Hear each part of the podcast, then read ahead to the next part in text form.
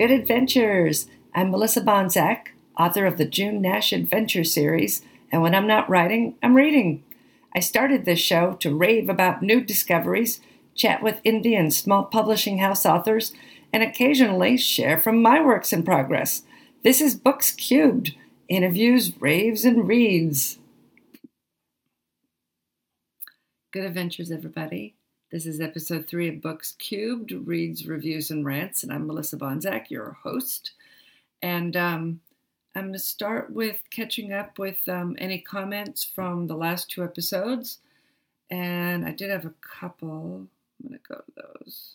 They're here somewhere. Hang on. Okay. Um, from episode one, E. Suzanne Hill said, Melissa, love your style. Thank you. Hot Flash Recovery and all. Too, too great. Signed a friend of Jason O'Brien, moi. And um, Jason is a filmmaker, really good filmmaker. I'm going to put a link in the show notes to his stuff.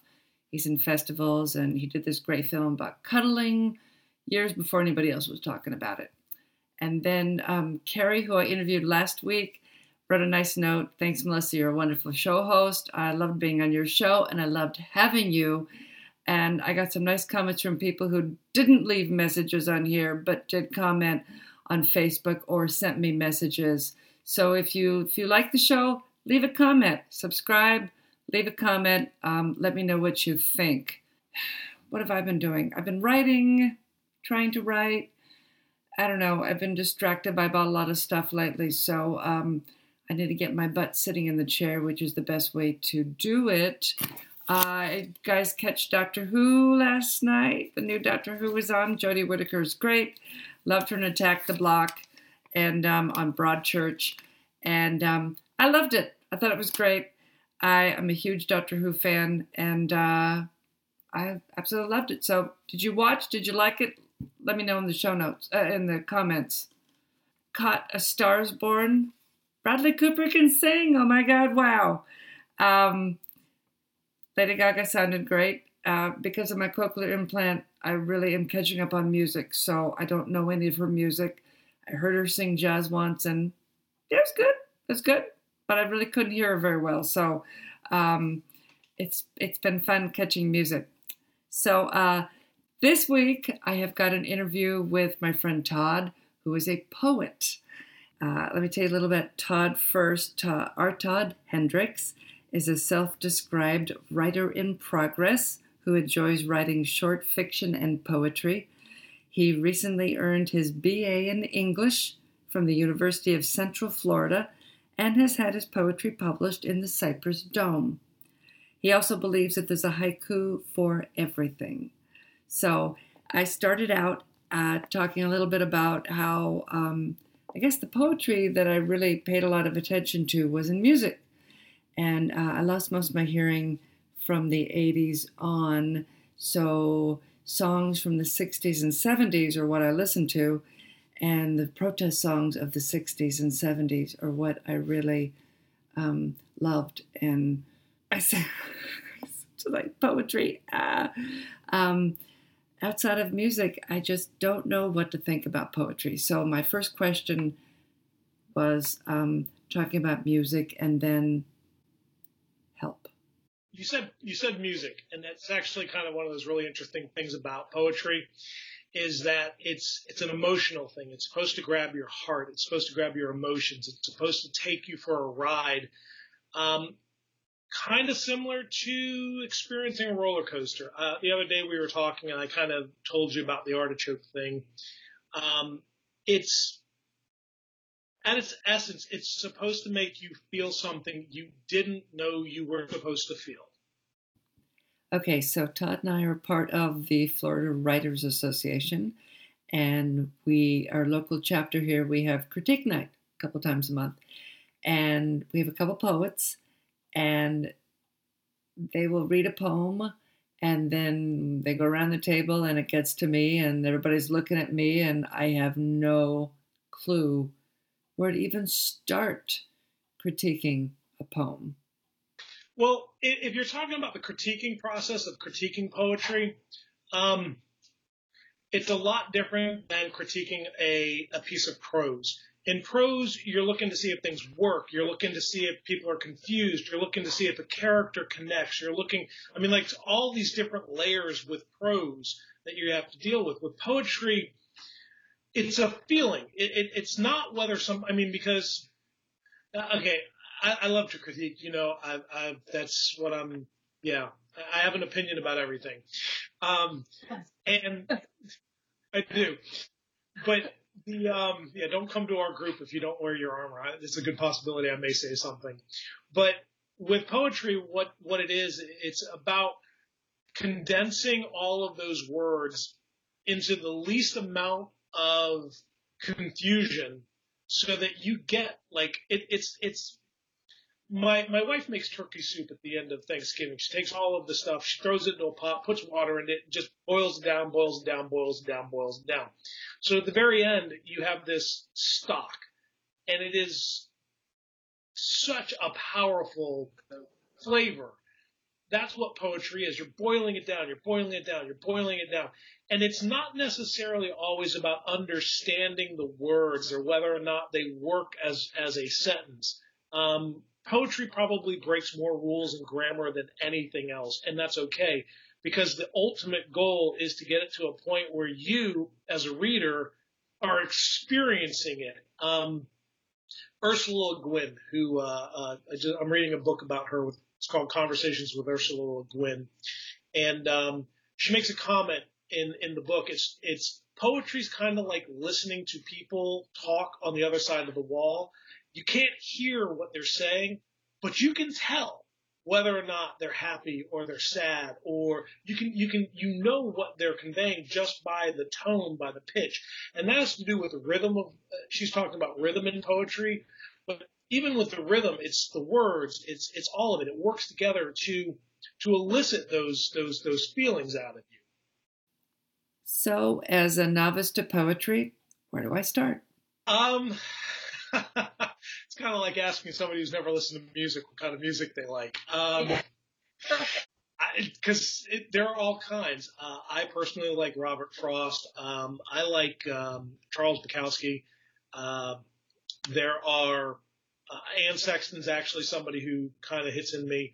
Um, I like poetry that I can sit down and I don't have to try to figure out what they're talking about.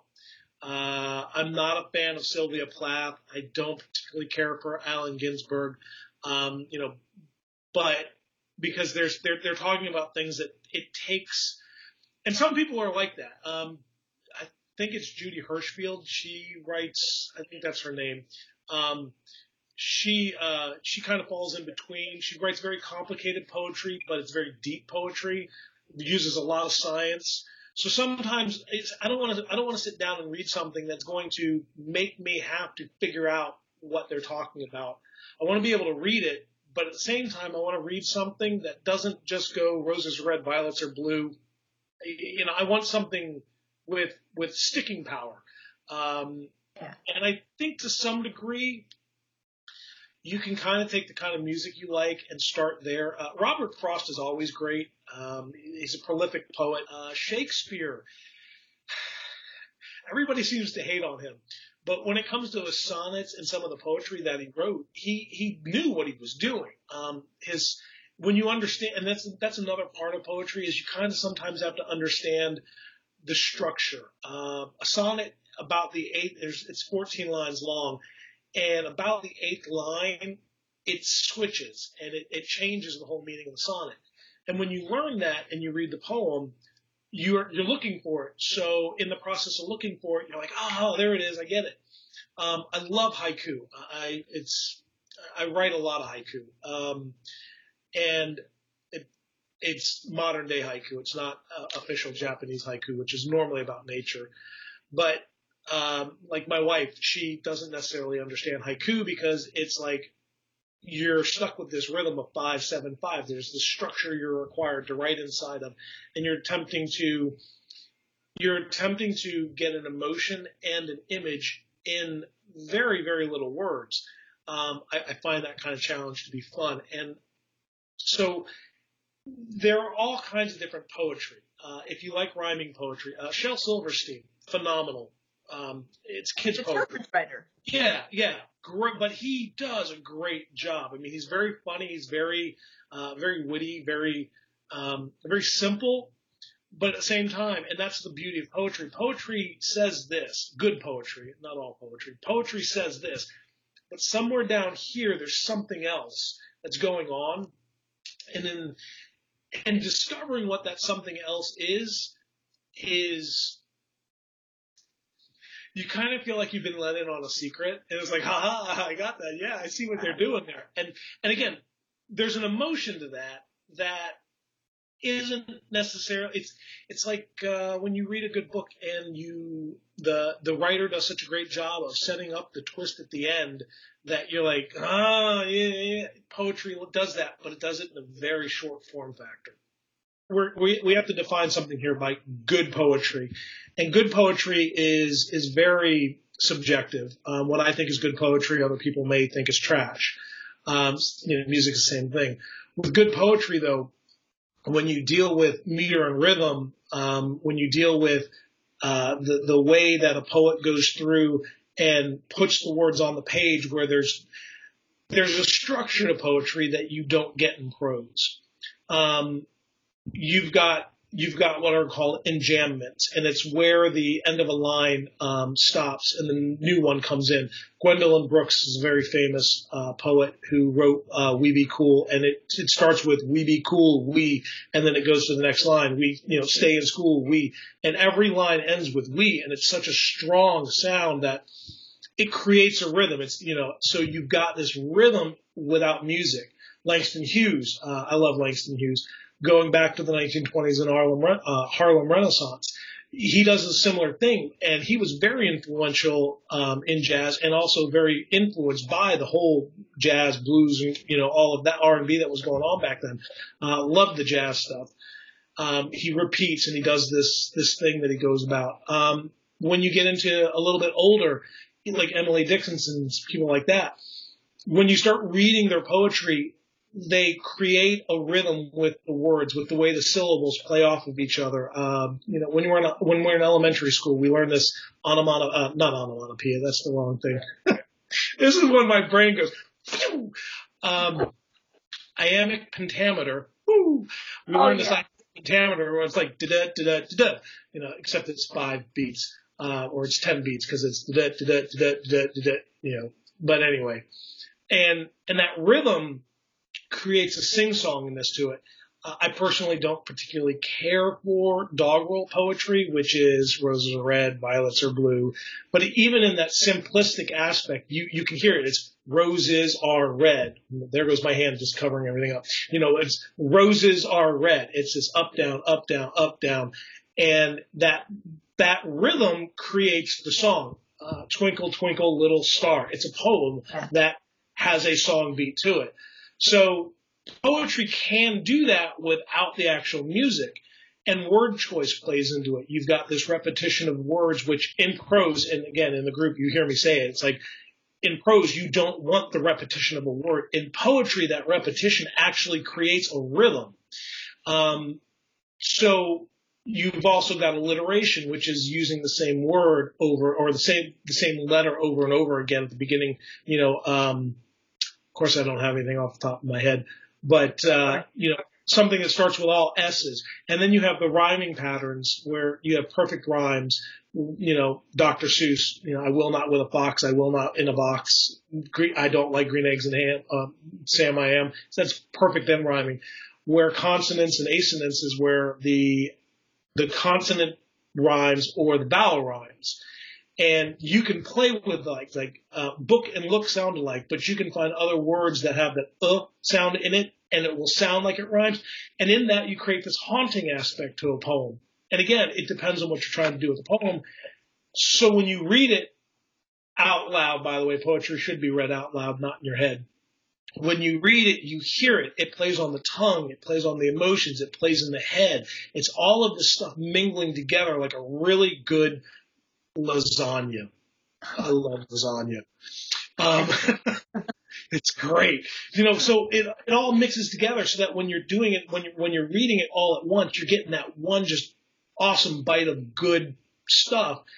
And you don't necessarily understand why you like it. You just know that you like it. Um, you know, the, the one poem I read, you kind of turned to me and you went, Oh, do you want a hug? Um, and, and, and that was, that was kind of the point of the poem is I was trying to create this, this emotion inside of you, the reader, that created a reaction. And it did. And yeah. It did. And in prose, you know, you've got, you know, if you write a short story, you've got 2,500 words. A novel, you know, 80, 90,000 words. In a poem, you've got, you know, average poem being what, 20 lines long? You got 20 lines, grand total like 150 words, and you just gotta just get it in there and just, and, and pull all of that out.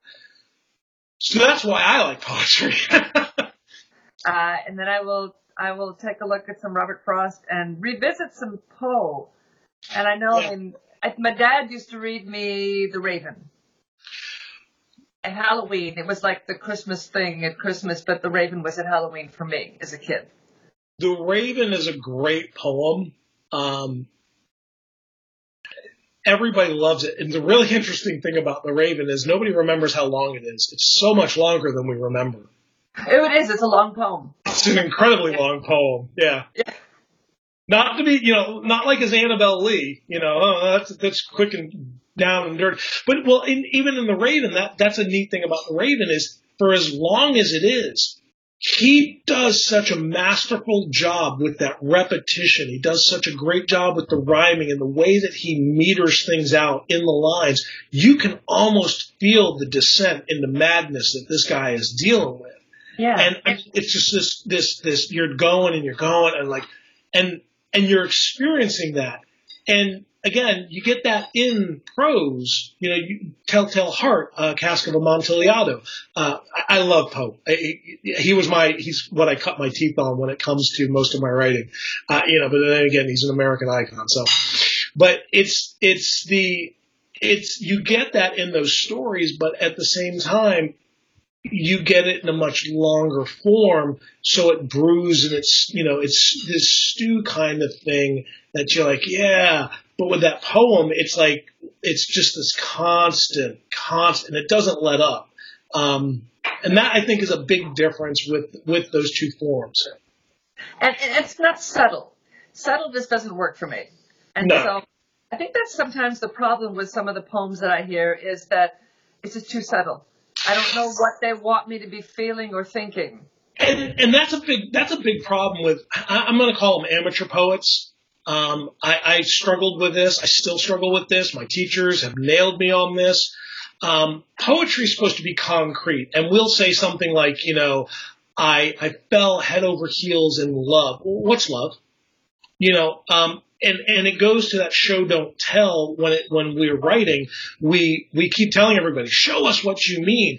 And poets seem to think that uh, and again it's this this is bad poetry. Poets tend to give us this idea of uh, here's this very amorphic word that doesn't mean anything because it can mean everything. And and and with poetry, because we are dealing with such a small form factor, it needs to be specific. And instead of being so general because we want everybody to understand it, well, again, going to what we tell people who write uh, prose, be specific because more people will relate to the specific than they will to the general. Um, that's a big deal with poetry. I it's why I don't like it's why I don't like Sylvia Plath. I felt a lot of her poetry you kind of had to know what she was talking about, or you were trying you spent too much time trying to figure out what in the world she was talking about. But Anne Sexton, um, um, I don't think I have. I may have the name of the the, the poem right. I think it's called "The Bells of Bedlam." Um, I it's it's a great poem, and it's it's a poem written about her in Bedlam. Um, and Bedlam being an insane asylum, or I'm sorry, a, an asylum, not an insane asylum, um, that she was in. And it's about ringing this this lady comes in to teach people how to ring bells. But it's such this incredibly impactful thing. And she's describing specifics, things that I would, you know, if you were to say, oh, here I was in an asylum, no, no, no. She's describing the chairs and the way the teacher looks and about this lady and about how her smile is and about this. And it's, it's very specific. So that's the problem that I think a lot of people run into with poetry is they're experiencing what I call bad poetry because it's, you know, it's, it's dealing with these grand and these generalizations. I, I just, yeah, it's, it's just not a good thing. I was thinking you had a collection of poems that were out because you have really good poems. I like your poems. I love the one you read a poem. It was just when he was done. It was just gut wrenching, and I turned to him when we were done, and I said, "Oh my God, you need a hug?" but it was um, great. I mean, it was one of the few poems I've heard in the group that I actually felt like I could comment on. Well, because I write poetry that I want to read, um, I think that's a very important fact in poetry. Uh, I tend to write. Um, somebody actually gave me a really like in one of my classes. Somebody gave me a really awesome compliment. Um, he he told me I I reminded him of Charles Bukowski, a name I mentioned earlier, and I was like, well, thanks. And didn't want to seem stupid, so I had to go figure out who Charles Bukowski was. so good poem, but yet very just you know he wrote what he, he he wrote what he said. He said what he wrote there was depth to it. There was a little bit more going on, but you didn't, you don't get done with his poems going, what was he talking about? You kind of understood what he's talking about. And that's what I want to read. So that's what I tend to write. Um, and I appreciate the compliment. Okay. Well, get to work on your book. All right. Sure that I will see you at, uh, we run into each other at, um, what's that coffee house? It's a coffee house and Barnes and Noble, Starbucks. Yeah. They're, they're coffee house there. We try to put our backs to each other so we don't talk to each other. And I will talk to you later, Melissa. thanks. Bye bye. Bye. So thanks, Todd. I think I have a better understanding of poetry now. I'm going to go back and um, look at some of the poets that you talked about. And for everyone listening today, if you have a favorite poet or if you are a poet, leave a comment and um, let me know about the poems that mean something to you. And um, have a great week and read a good book.